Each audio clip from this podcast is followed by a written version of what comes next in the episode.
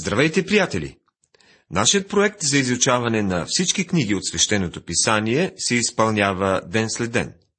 Както знаете, завършихме книгата Притчи и сега се прехвърляме отново в страниците на Новия Завет. Започваме посланието на апостол Павел към филипяните. Това е едно от посланията, които той изпраща докато е в затвора. Апостол Павел написа четири послания, докато бе в затвора и ние сме ги нарекли послания от затвора. Това са посланията до Ефисяни, Филипяни, Колосяни и малкото послание до Филимон. Посланието на апостол Павел до филипяните бе написано до вярващите в Европа и по-специално до тези в град на име Филипи.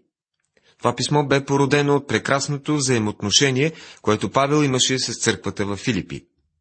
Всъщност тази църква бе по-близка на Павел, от която да е друга. Любовта на църквата към него и неговата любов към тях е отразена в посланието му. То се отнася до опитността на християните на нивото, на което всички християни би трябвало да живеят. Това не е нивото, на което всички ние живеем, но е нивото, на което Бог желая да живеем. Павел посети Филипи по време на второто си мисионерско пътешествие. Както може би си спомняте, той и Варнава тръгнаха на първото мисионерско пътешествие до Галатийската страна, където имаха едно чудесно служение и основаха множество църкви, въпреки гоненията, с които се сблъскаха. Павел искаше да посети тези църкви по време на второто си мисионерско пътешествие. Той искаше да вземе Варнава с него отново, но Варнава настоя да вземат с тях неговия племенник Йоанн, наречен Марко, който беше с тях по време на началото на първото мисионерско пътешествие. Този млад приятел Йоанн, както си спомняте, се оказа страхливец и побягна вкъщи при мама, когато те слязаха на брига на Мала Азия. Така че Павел не желаеше да го вземат със себе си и втория път. И това бе нещото, което разцепи екипа на Павел и Варнава. Варнава взе Йоанн, наречен Марко, и отиде в друга посока.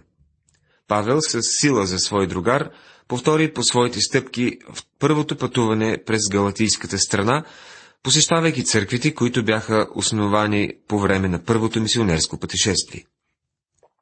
Изглежда, че Павел възнамеряваше да разшири сферата на своето мисионерско служение в района, защото населението там бе многобройно и високо образовано. Всъщност, гръцката култура и гръцките познания имаха за средище именно тази област по това време. В своя запис лекарят Лука казва, че Павел се опитал да навлезе на юг в Азия, имайки предвид провинцията Мала Азия, на която Ефес бил по това време водещия град. Но когато се опитал да отиде на юг, духът на Господа му препречил пътя. След като се разбра, че трябва да не отива на юг, Павел реши да отиде на север, там където е днешна Турция. Но когато се опитаха да отидат в Витания, цитирам, Исусовия дух не им допусна. Дяне на апостолите, 16 глава, 7 стих. Сега, след като не можеше да отиде на юг, не можеше да отиде и на север, а идваше от изток, остана само една посока, в която да върви. И така Павел тръгна на запад, чак до Троада. Това бе краят на пътуването му. За да отиде отвъд Троада, той трябваше да пътува с лодка и така Павел чакаше за указание от Бога. Понякога ние чувстваме, че Бог трябва да ни води незабавно, на момента, но Бог може да накара да почакаме. Мисля, че той ни позволява да си поклатим, да си поклатим краката, както обикновено се казва, в бездействие, много пъти, докато го чакаме да ни поведе отново. Ако ти си някой, който се измъчва днес с въпросите какво трябва да правя, кой път да избера, потърпи, просто потърпи. Ако ти наистина ходиш с Господа, той ще те поведе в Неговото най-добро време. И така Павел продължи да чака в град Троада, и ние познаваме този град повече като Троя. Той чакаше за заповеди и накрая ги получи. бе му дадено видението на човека от Македония, както е записано в 16 глава на книгата Деяния на апостолите. Павел и неговите другари се качиха на кораб, който ги отведе на континентална Европа. Това е най-значимото преминаване на Евангелието, което някога е ставало, защото е донесло Евангелието в Европа. Всички ние трябва да сме благодарни за това, защото точно по това време траките, славяните са били в Европа. И те, както се знае, били мръсни долни диваци. Може би вашите и моите предци са били в съседни пещери и не са изглеждали кой знае колко завидно. И днес благодарим на Бога, че Евангелието е отишло в тази посока, защото там някъде нашите предци са чули Словото на Бога, откликнали са и са ни завещали една по-добра цивилизация. И така Павел прикоси морето до Европа и неговата първа спирка бе град Филипи. А в събота излязохме вън от портата край една река, дето предполагахме, че става молитва. И седнахме, та говорихме на събраните там жени. И някоя си богобоязлива жена на име Лидия от град Тиатир, продавачка на морави платове, слушаше. И Господ отвори сърцето й да внимава на това, което Павел говореше. И като се кръсти тя и дома ти, помоли ни, казвайки, Ако ме признавате за вярна Господу, влезте в къщата ми и седете. И принудени. Дяне на апостолите, 16 глава, от 13 до 15 стихове.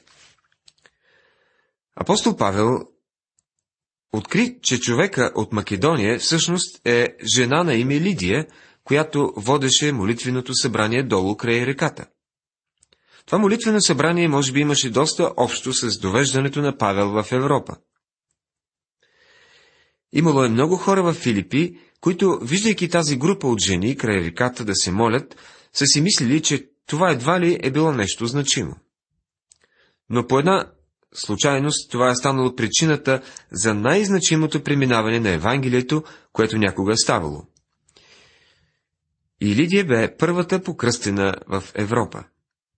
И сега Лидия бе член на църквата в Филипи, до която апостол Павел пишеше това послание.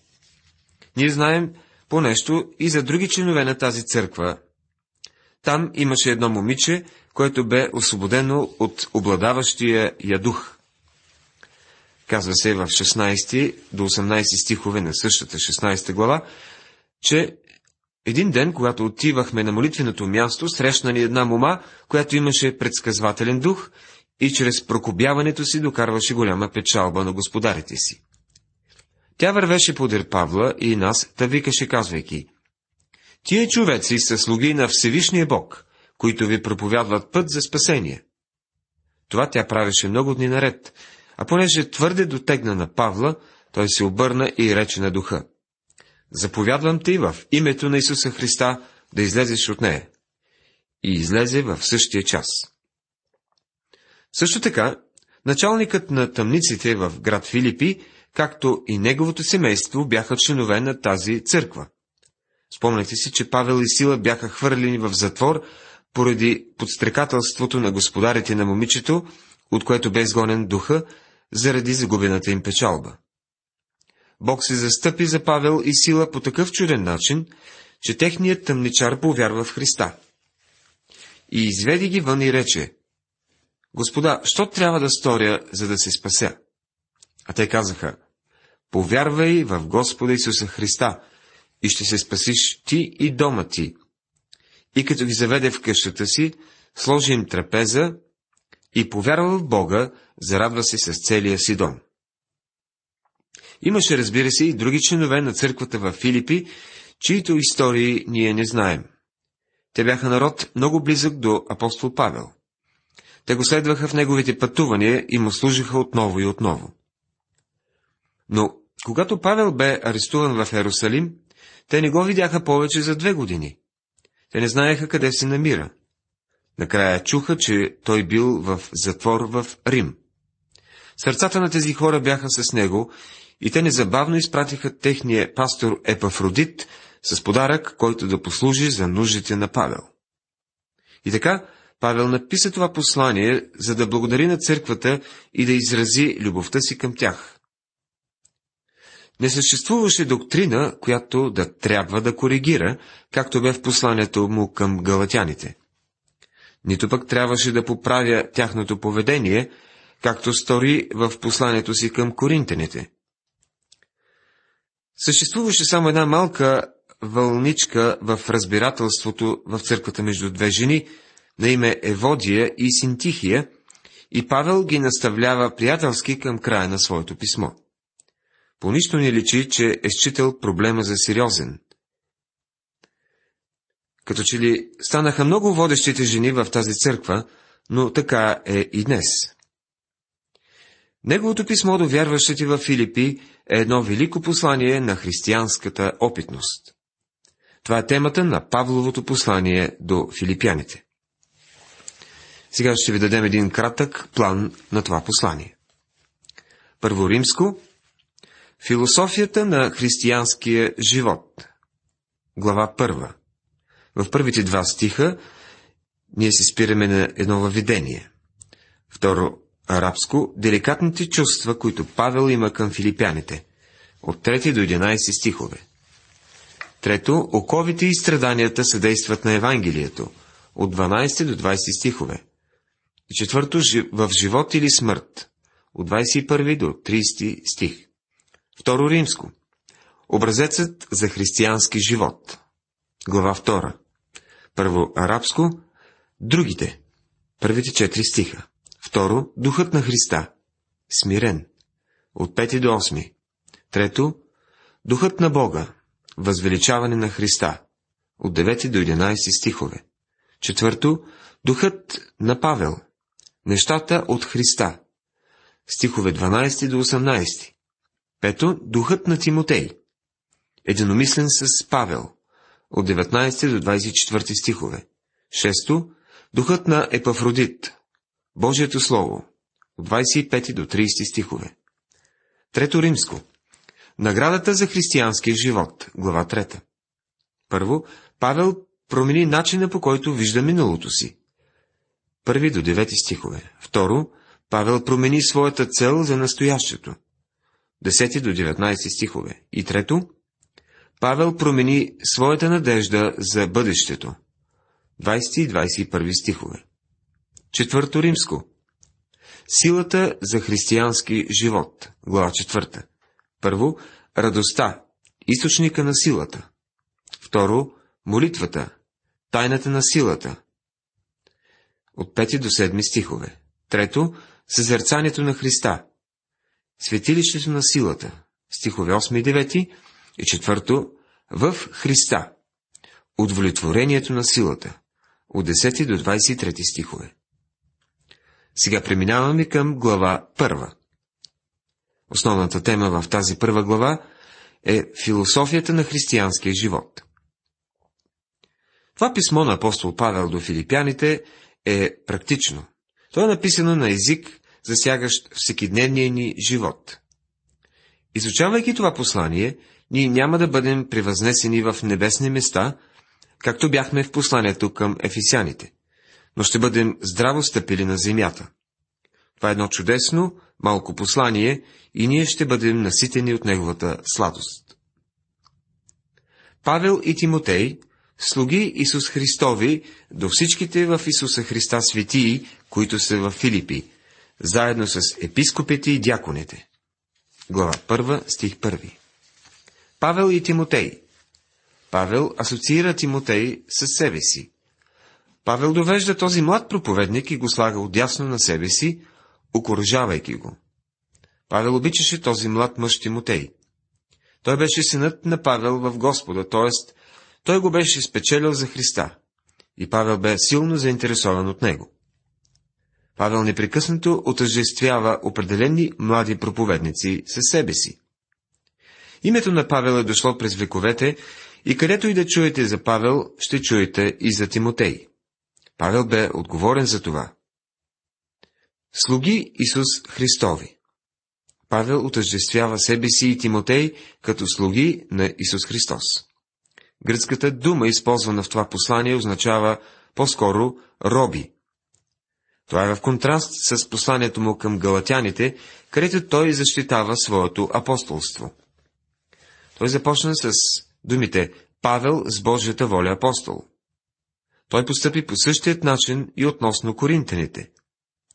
Той трябваше да заяви и защити своето апостолство и искаше те да знаят, че той бе апостол на нито на хора, нито от хора. Той не трябваше да се защитава пред тези филипяни. Те го обичаха и приемаха апостолството му. Всички те бяха доведени до Господа от него. И така, Павел заема скромно място, полагащата му се позиция. С думите Павел и Тимотей, двама слуги на Господ Исус Христос. До всичките в Исуса Христа светии, които са в Филипи. Павел не пише до една малка клика в църквата в Филипи. Той пише на всички светии, а всеки вярващ е светия. Както и друг път сме казвали, човешкото семейство се разделя на две групи – светиите и всички останали. Светиите са вярващите в Христа. Те не са светии поради своя начин на живот, но поради позицията си в Христа. Светие означава свят, отделен за Бога. Всичко, което е свято, е отделено за употреба от Бога. Дори старите съдове в скинията бяха наречени святи съдове. И най-вероятно бяха доста поучукани след 40 години прекарани в пустинята. Може би не са изглеждали святи, но са били такива. Защото са били отделени, за да бъдат използвани от Бога. Ето това трябва да е позицията на всяко дете на Бога. Ние сме отделени за употреба от Бога. Приятелю, ако не си светия, ти си от уния другите. А светиите са в Исуса Христа. Какво означава да бъдеш спасен? Това означава да бъдеш в Исуса Христа.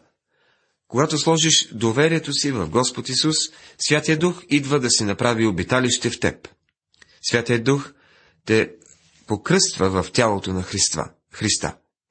Ти си положен в Христа от Святия Дух. Та тези светии бяха в Христа, но бяха и в Филипи. Няма никакво значение, приятели, къде се намирате. Това може да е граматически невярно, но е вярно твърдение.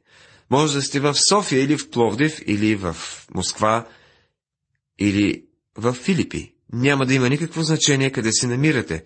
Важното е да сте в Христа.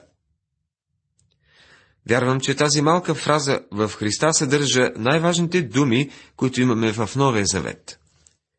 Какво означава да си спасен? Ако попитате един професор по богословие по този въпрос, той ще ви изнесе една порядъчно дълга лекция по въпроса. И ще бъдете като замаян, когато свърши. Той ще ви обяснява думи като умилостивяване, помирение и изкупление. Всички тези думи са прекрасни и това са библейски думи, но нито една не покрива целият спектър на думата спасение. Святия Дух избра само една малка думичка, и не думичка, а един предлог, предлогът В, за да обясни какво е спасение. То трябва да е в Христа. Как попадате в Христа? Вие попадате в Христа, когато го приемете за свой Спасител. Заедно с епископите и дяконите. Забележете, той адресира една местна църква с старши служители. Епископ означава надзирател или пастир. Думата епископ всъщност се отнася до длъжността, докато думата дякон се отнася до личността, до индивида, който е на тази длъжност.